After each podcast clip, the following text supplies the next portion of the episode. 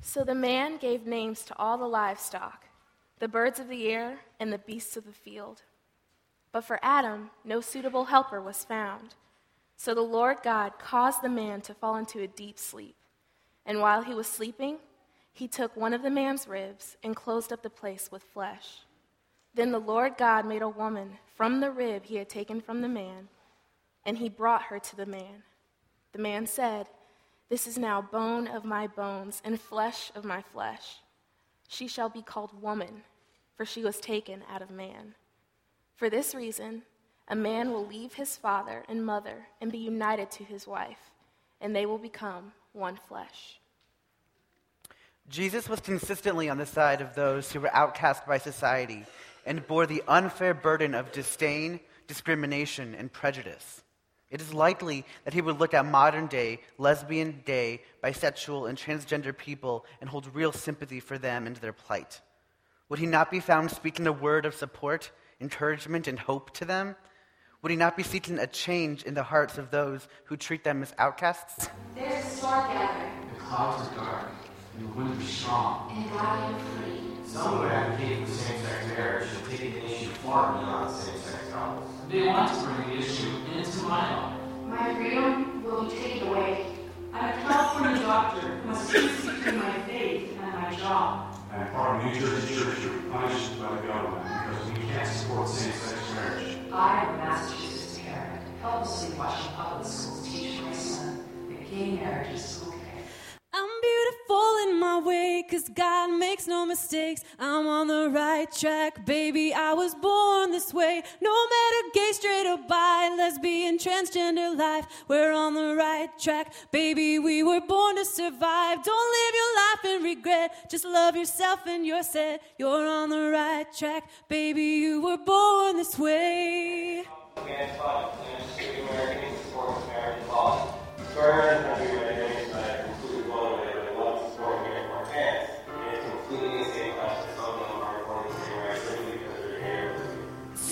So the man gave names to all the livestock, the birds of the air, and all the beasts of the field. But for Adam, no suitable helper was found. So the Lord God caused the man to fall into a deep sleep. And while he was sleeping, Jesus was he took one of consistently the on the man's side of those who were outcast by society and bore the Then unfair Lord God burden of disdain, from the rib he had discrimination, taken out of the and prejudice. And he brought is likely that to he would look at modern day lesbian, gay, This is now bisexual, and transgender people and and hold real sympathy for them my and their plight. Would he not be found speaking a word of for she was encouragement, taken out of man. support, and hope For for them? reason, Would he not be seeking to change the hearts of those who treat them as outcasts? And be united Jesus was consistently on the side of those who were outcast by society flesh. and bore the unfair burden this of disdain.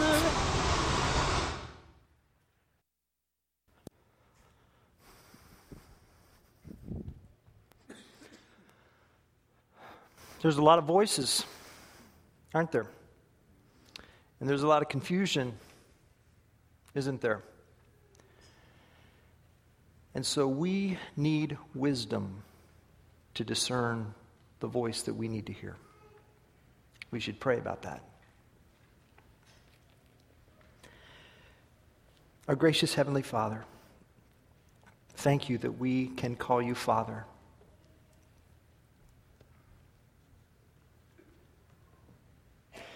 Thank you that your Son, Jesus Christ, has made it possible for us to be redeemed from the kingdom of darkness, to transplant us into the kingdom of the beloved Son. You tell us in your word if we ever lack wisdom, we should ask, and you generously provide to all without finding fault. Your only condition is that we ask in faith and trust, leaning upon you, and so we do that now. God, give us wisdom. Help us to filter out the voices from below so that we might hear the voice from above. Thank you for your word. And thank you that when you speak, you do not mumble. Lord, open our eyes that we may see the wonderful things written in your word. to the glory of your Son, Jesus, in whose name we pray. Amen.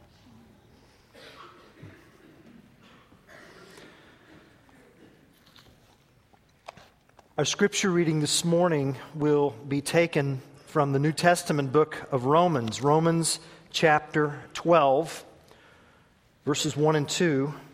If you have your Bibles, I'd like you to turn there. Romans chapter 12, verses 1 and 2 is where we'll be. And you'll find that on page 947 of your church Bibles. If you don't have a copy of God's Word to call your own, I would encourage you to just take that uh, copy that's in front of the pouch before you and receive it as a gift from this church family. Put your name in it, take it home. We want everyone to have a copy of God's Word. Romans chapter 12, verses 1 and 2. I appeal to you, therefore, brothers, by the mercies of God, to present your bodies as a living sacrifice holy and acceptable to God, which is your spiritual worship. Do not be conformed to this world, but be transformed by the renewal of your mind, that by testing you may discern what is the will of God, what is good and acceptable and perfect. This is God's word.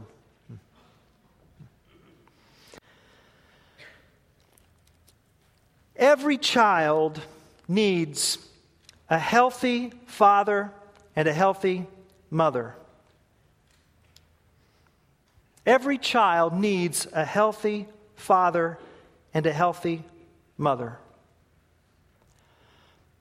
To what level do you agree or disagree with that statement? when you hear that statement. Every child needs a healthy father and a healthy mother. When you hear that statement, you find yourself strongly agreeing with that, or maybe just agreeing with that. Do you find yourself undecided about that statement? Do you perhaps disagree with that statement? Every child needs, needs a healthy father and a healthy mother? Do you strongly disagree with that statement? Interestingly enough, our responses to that statement may very well drive our beliefs about the topic of same sex marriage. What we've come to call same sex marriage and the debate about it is not really about or directly about homosexuality. Someone even asked me yesterday morning, So you're going to be talking about homosexuality, uh, church? And my response was, No, not directly.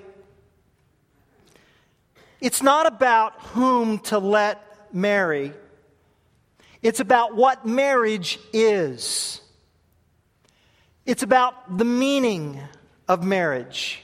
And that's what I want to talk about today. I want to talk about the meaning of marriage. What is marriage? That's our focus. Now, at the outset, it is important to acknowledge what everybody in this room knows to be true in our culture. This issue is highly controversial.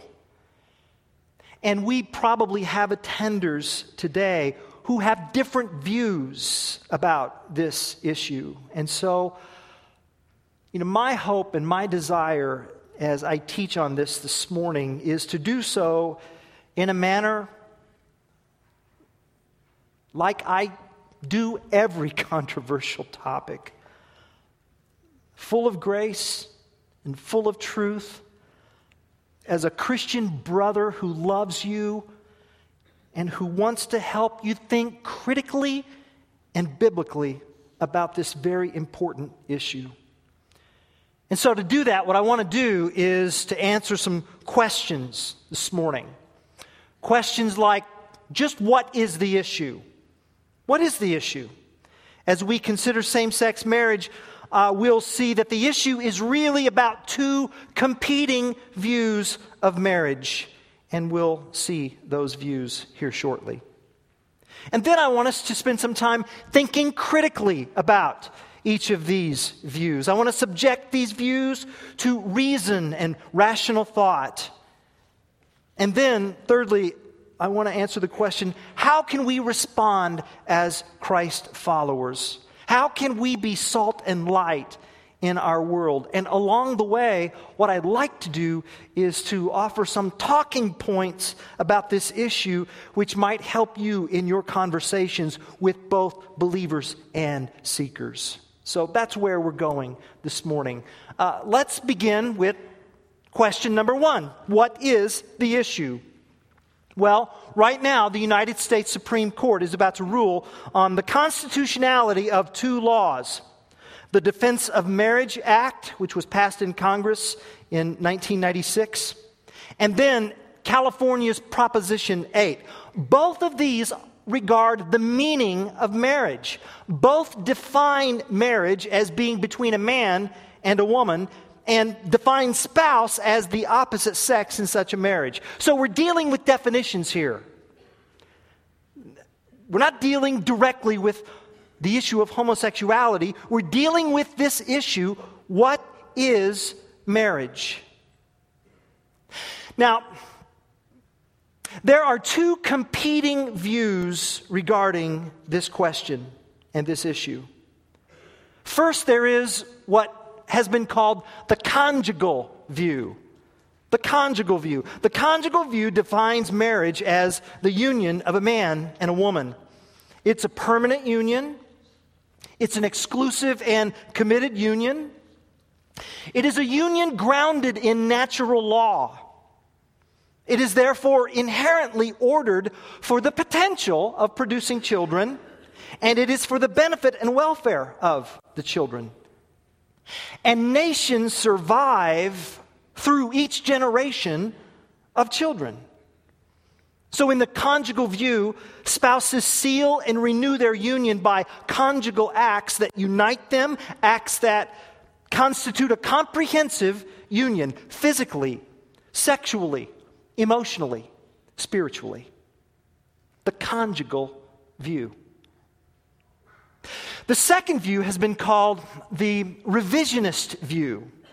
The revisionist view.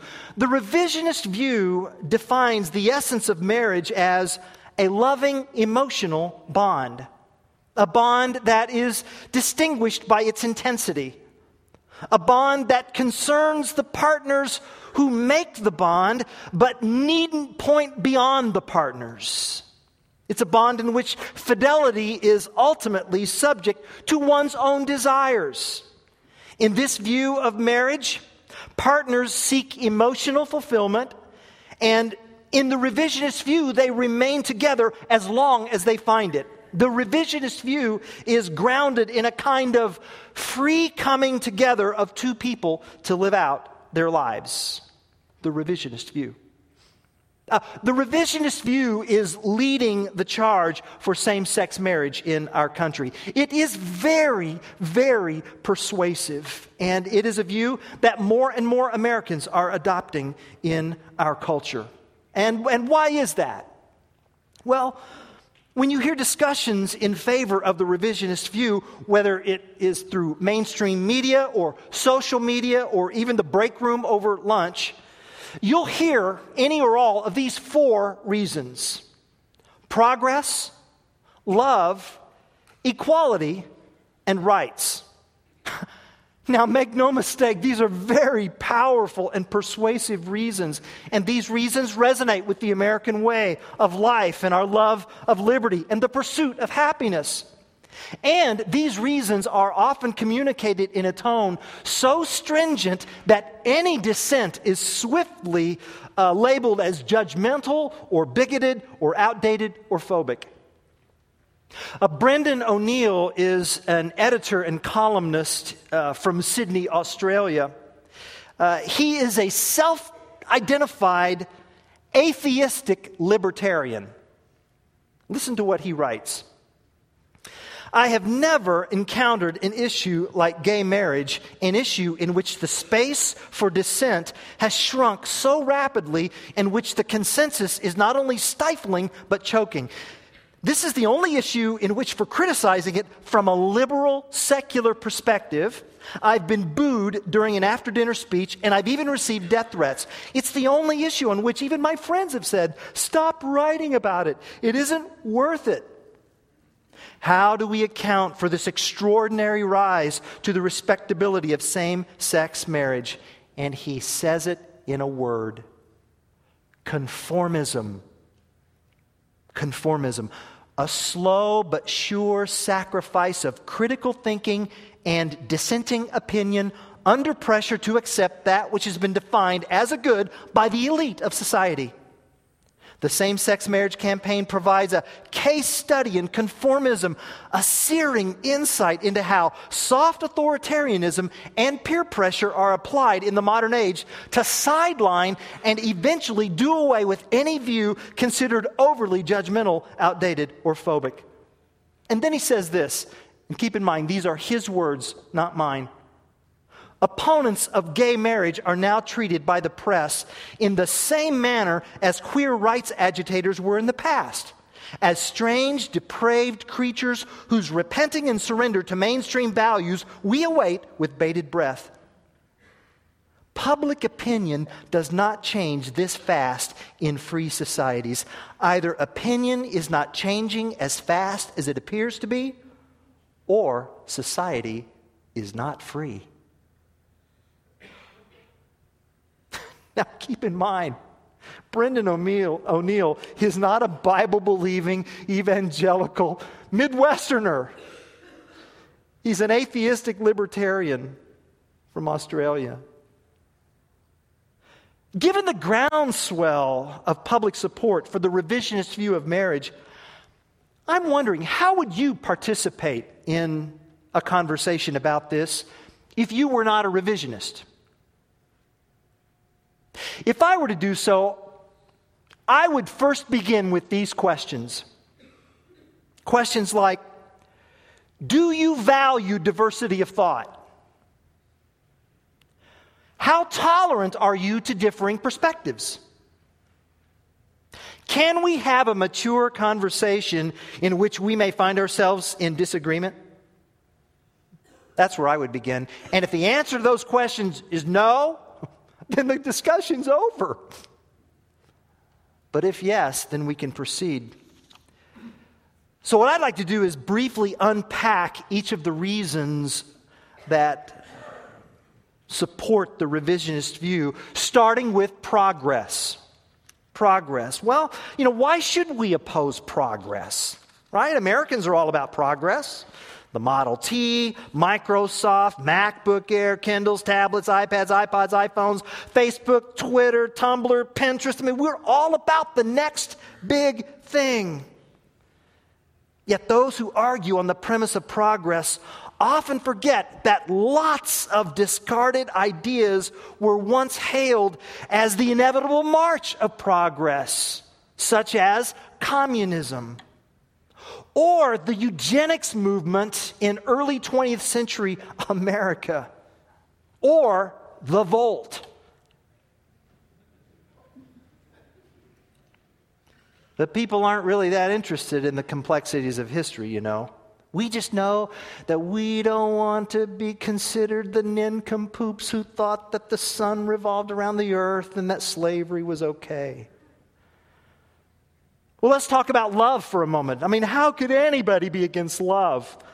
How could anyone keep two people who are in love from marriage?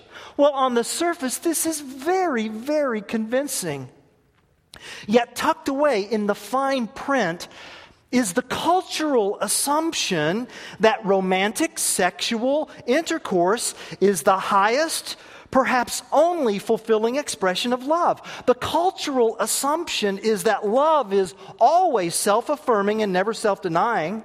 The cultural assumption is that my self expressiveness and my self actualization, that's what love is about. The cultural assumption is that love is about my personal and individual happiness. That's what matters most. And furthermore, it assumes that my private and personal feelings and affections about love for another person ought to warrant the state's authorization for marriage. And, friends, if that's the case, then billions of people in the history of the world who thought they were married were not. And um, what about those in arranged marriages? Love may emerge later, but only as a result of marriage, not the reason for it. Vows aren't meant to sustain love. Vows are meant to sustain the marital union when the affections of love wane. Or, as Pastor Dietrich Bonhoeffer once put, it is not your love that sustains the marriage, but from now on, the marriage that sustains your love. Furthermore, when you go to the county courthouse and you fill out a marriage license, you're going to be asked to answer a series of questions like where were you born and when were you born and where do you live now and is this your first marriage or what's your mother's maiden name? Questions of that sort. But I guarantee you there is one question that is not on the application and it never will be. And here's the question Do you love him? Do you love her? That's never going to be on the application. And do you know why? Because your private affections are of no concern to the state. Well, what about equality? The issue before the Supreme Court is whether two laws, one voted in by the people of California and the other approved by our democratically elected officials, should be struck down for violating the 14th Amendment concerning equal protection. Equal protection under the law means that the law is applied the same to everyone. Equal protection under the law is violated only when the same thing is denied to diverse groups only because of their group definition. That's equal protection. Now, what I'm about to say is profoundly unsatisfying to those who favor same sex marriage. But nonetheless, it's factually correct, and here it is. There is no law against homosexual persons contracting heterosexual marriage. Heterosexual marriage has not been denied to homosexual persons. Now, I understand how profoundly unsatisfying that answer is. It leads to the question well, Pastor, what homosexual wants to marry a heterosexual? And the proper response is this that's not the point. It's not. The point is that it doesn't violate equal protection. There is no legal inequality, just an inequality of desire and one's personal and private desires do not justify the force of law. And while it's true that the Defense of Marriage Act withholds federal marriage benefits from same sex couples, it does so to every other non marital relationship as well, be they heterosexual siblings, college roommates, fraternity brothers, sorority sisters, or the like. If same sex couples face unequal protection in this area, so does every other pair of unmarried citizens who have deep, loving commitments to each other. And this gets us to the heart of the revisionist view. The revisionist view seeks to establish a new kind of contract a contract that changes the law so that marriage becomes something entirely different, so that it becomes genderless. But if the state sanctions same sex marriage based on the revisionist definition, well, then what's to keep the state from not recognizing as marriage your group of four friends or your close cousins or an office suite just because they want that commitment and they want that to be called marriage? See, see, if that's the case, if marriage means everything, then how can it mean anything? Well, then there's the issue of rights. Now, it's intentional that the advocates of the revisionist view link same sex marriage to civil rights history. I mean, it's been a rhetorical masterstroke. However, Voddie Baucham, who is the pastor of Grace Family Baptist Church in Houston, Texas, says this. He says, Gay is not the new black. And we should not formally equate sexual orientation to ethnicity. We should not view sex as an essential component of personal identity. To equate I am homosexual with I am black or I am male is to assume that homosexual desires are rooted genetically in the same way that the color of your eyes are rooted genetically. And that's just simply not the case. And it also assumes that our personal desires are good so long as they don't harm others. And furthermore, it assumes that fulfilling one's personal desires are part of what it means to be fully human.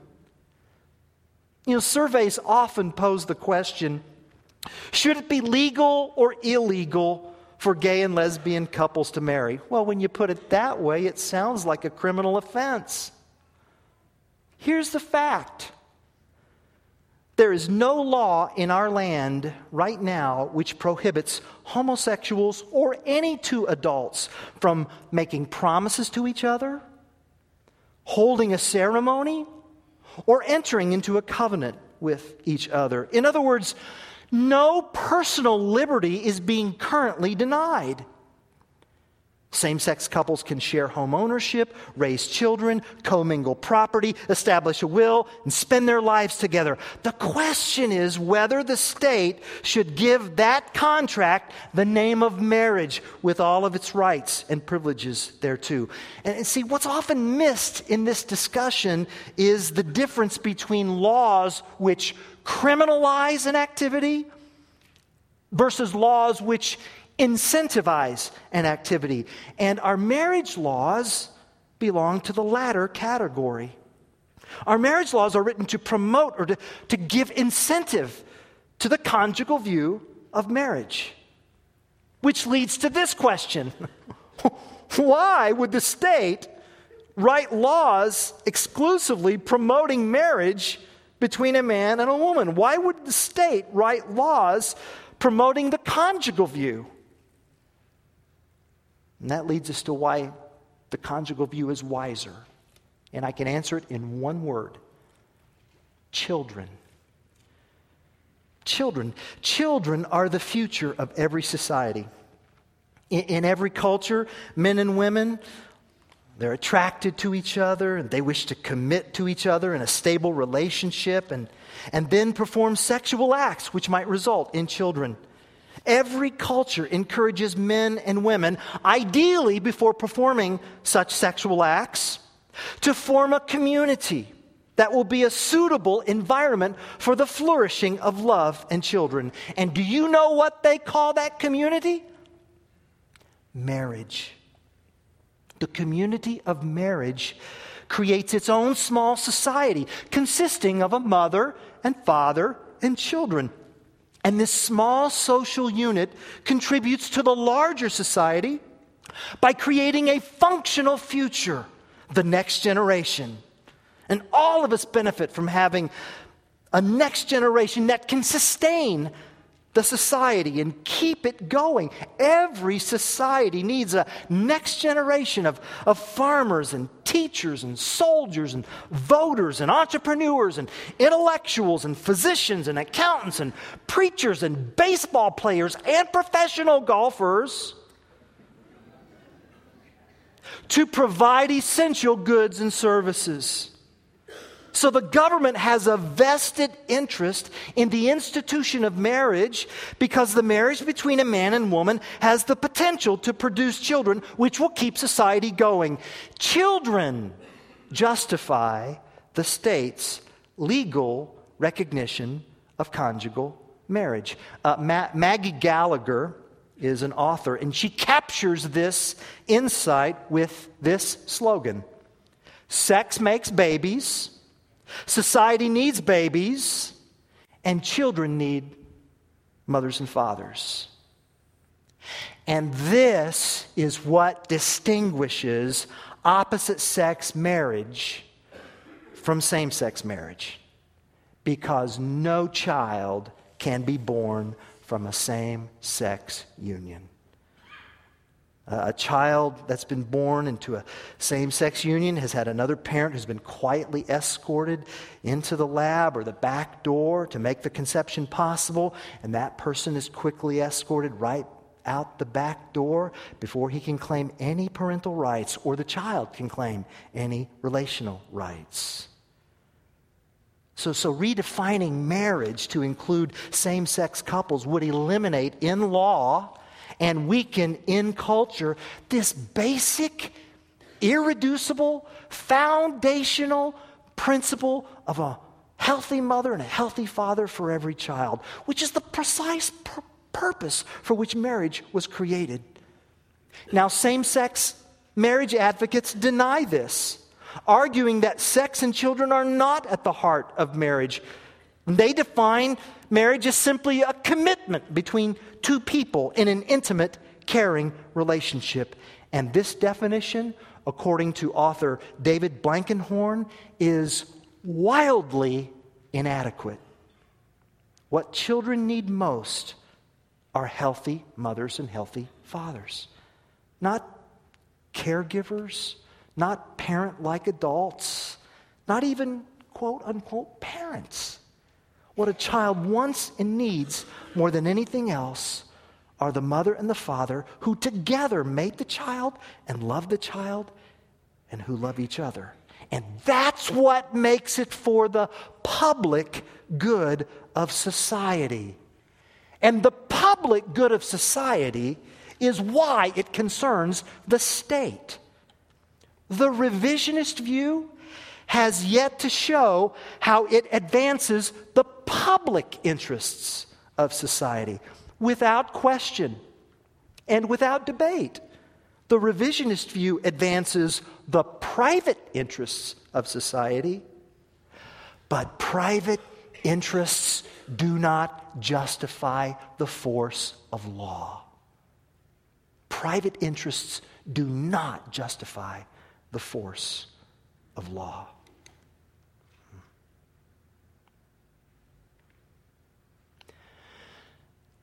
Now then, aside from our scripture reading this morning in Romans 12, 1 and 2, I've not quoted one verse from the Bible, have I? And that's been intentional. Because when you have your conversations, you're likely to have conversations with people who don't believe the Bible. So I have not argued from the Bible. What I've done is I've argued from natural law from, and from reason and from philosophy. Okay? That said, as Christians, oh, we've been given a vision of marriage from the pages of God's Word which sees children as a blessing from God. And, and in the Christian vision of marriage, we see this relationship between a man and a woman as an opportunity to display God's sacrificial, selfless love to our world. Jesus said, Let your light so shine before men that they may see your good works Yes, even the good works in a healthy, Christ centered marriage and glorify your Father in heaven.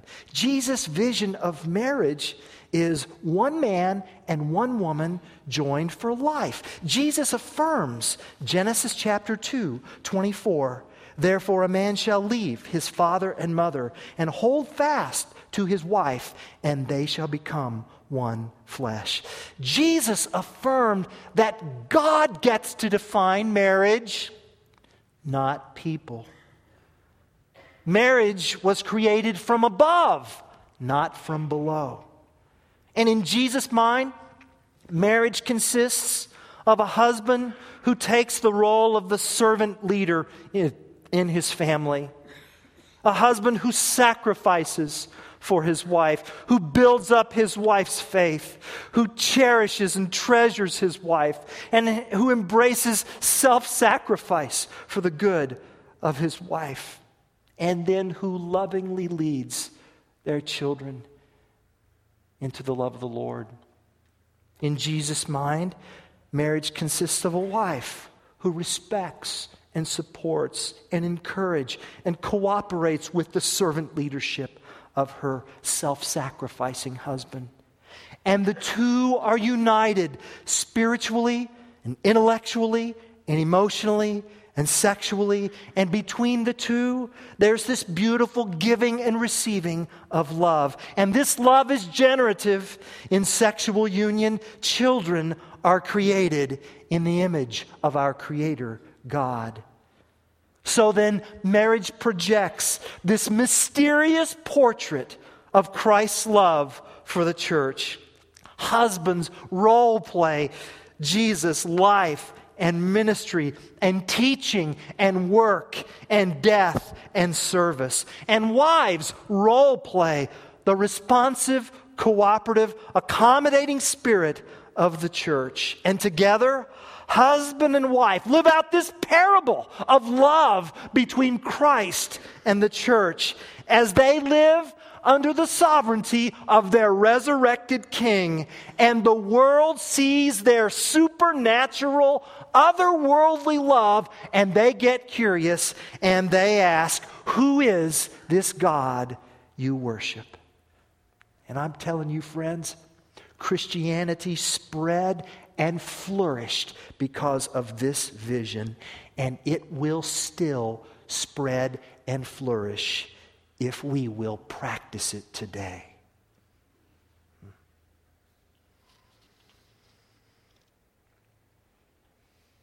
Well, this leads to our, the question how might we respond? And I'm thinking of the Old Testament book of First Chronicles, chapter 12 verse 32. 1 Chronicles 12 32 tells about one of the tribes of Israel, the tribe of Issachar.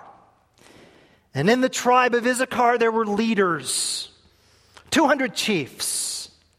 And this is what 1 Chronicles 12 32 says about these chiefs. They had understanding of the times to know what Israel ought to do. And that's what we need. We need to understand the times so that we can know what to do.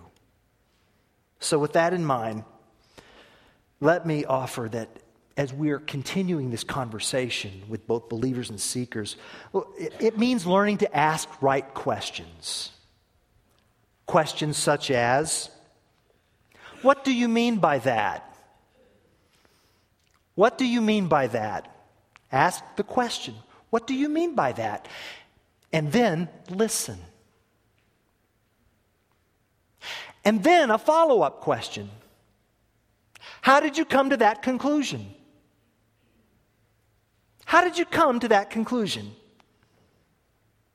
And then listen. And then, after those two questions, I would propose a third question. And it's this Ask your friend, Are you open to another view? Are you open to another view? Hmm. And then proceed with grace and truth.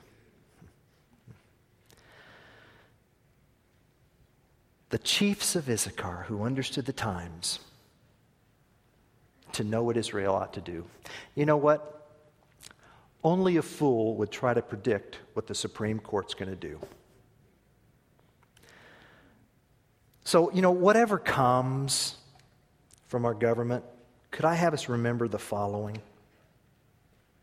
First, would you please remember that, you know, our church family is all about supernatural change.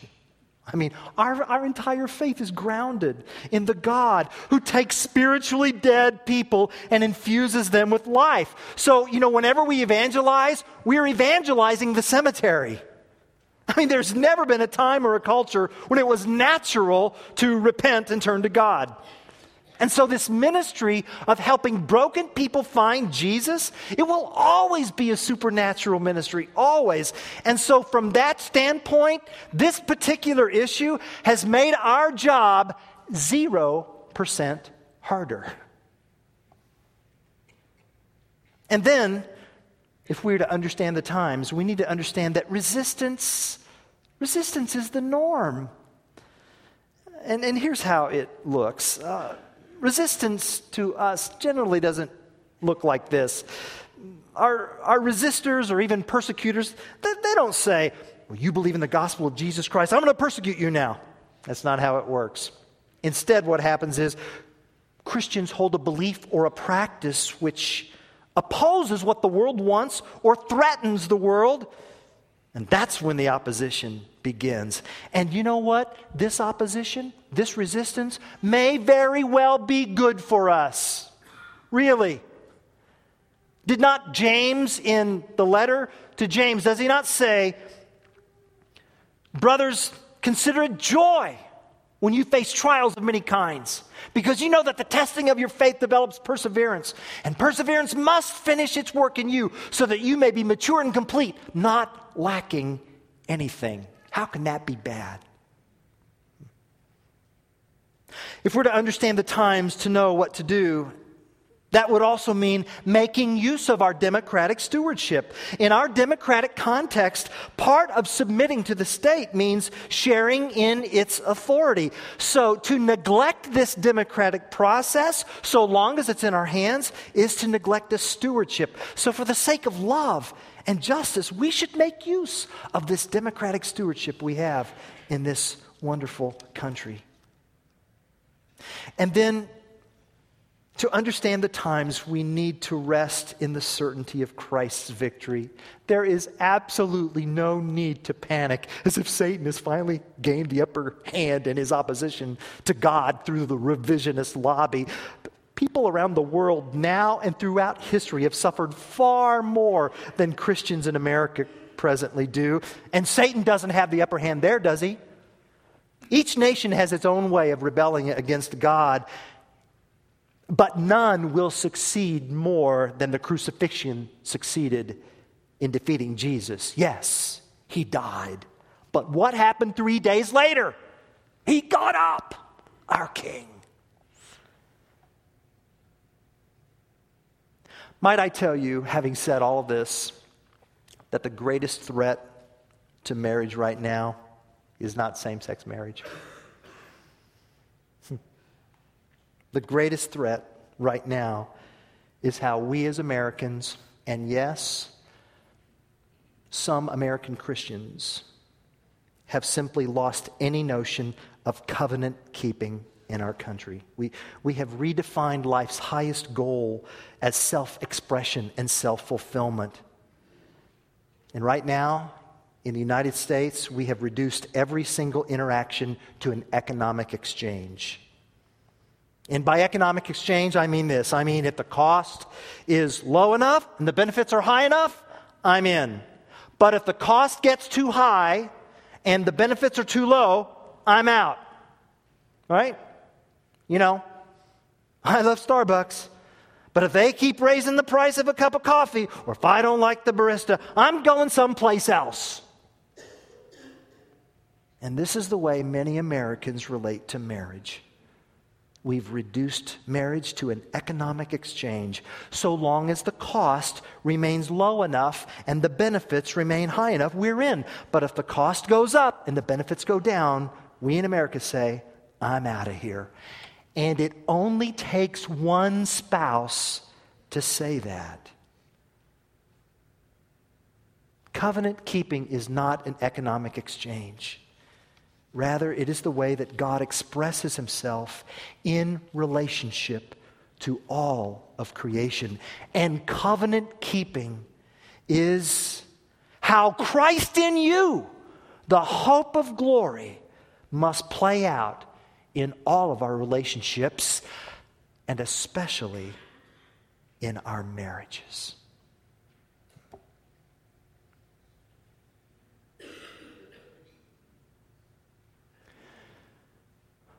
Church family, you are amazing listeners. You know that.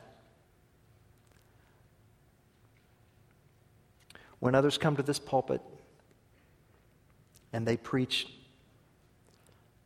one of the most often reported comments to me about you is this church is full of amazing listeners.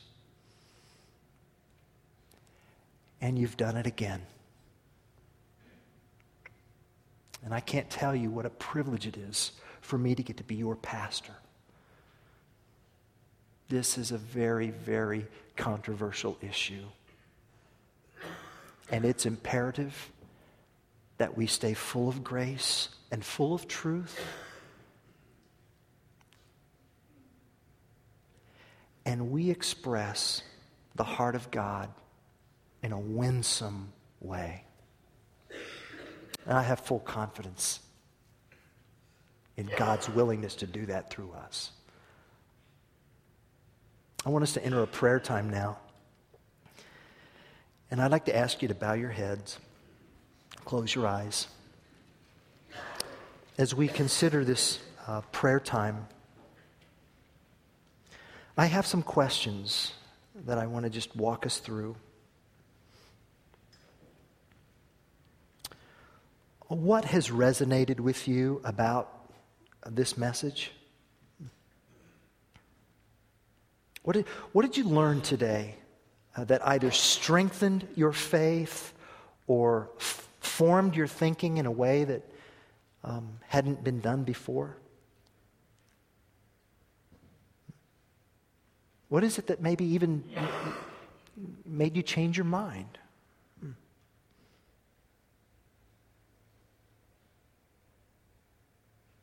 And then what is it that you still struggle with about this message? Huh? What, what, um, what's going on inside your spirit that's just kind of making you push back? It's okay. What is it?